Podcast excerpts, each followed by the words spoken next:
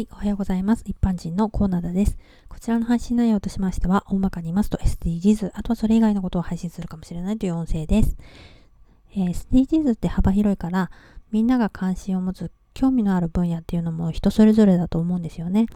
でもそれぞれが少しずつ取り組んでいけば、スタートは浅く広くだけど、それを継続していけば、浅い部分っていうのは積み上げていけるはずなんだよね。すごいことだよね。えさてさて今回はアベノマスクについてです。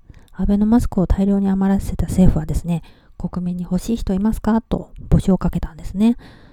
国の廃棄物ですよ。私はどうしようかと締め切りギリギリまで悩みまして、立体マスクの方を申請しました。ところがです。募集が在庫数を上回ったっていうんじゃないですか。辞退した方がいいんだろうかと同じように考えて自退者が多すぎたら在庫数を下回るしと結局面倒だしこのままにしておくかなって感じです、えー、マスクの活用法についてねネット情報だけれど皆さんいろいろ考えてるようなんです。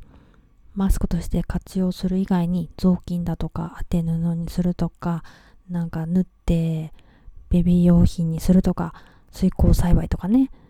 結局在庫をそのまま捨てた方が良かったんじゃないかみたいなのはまあ結果論であってね。国民がマスク以外の活用法をいろいろ考えてて面白いじゃないですか。いいじゃないって私は思いました。ではでは今回はこの辺でまた聞いてくださいね。ではまた。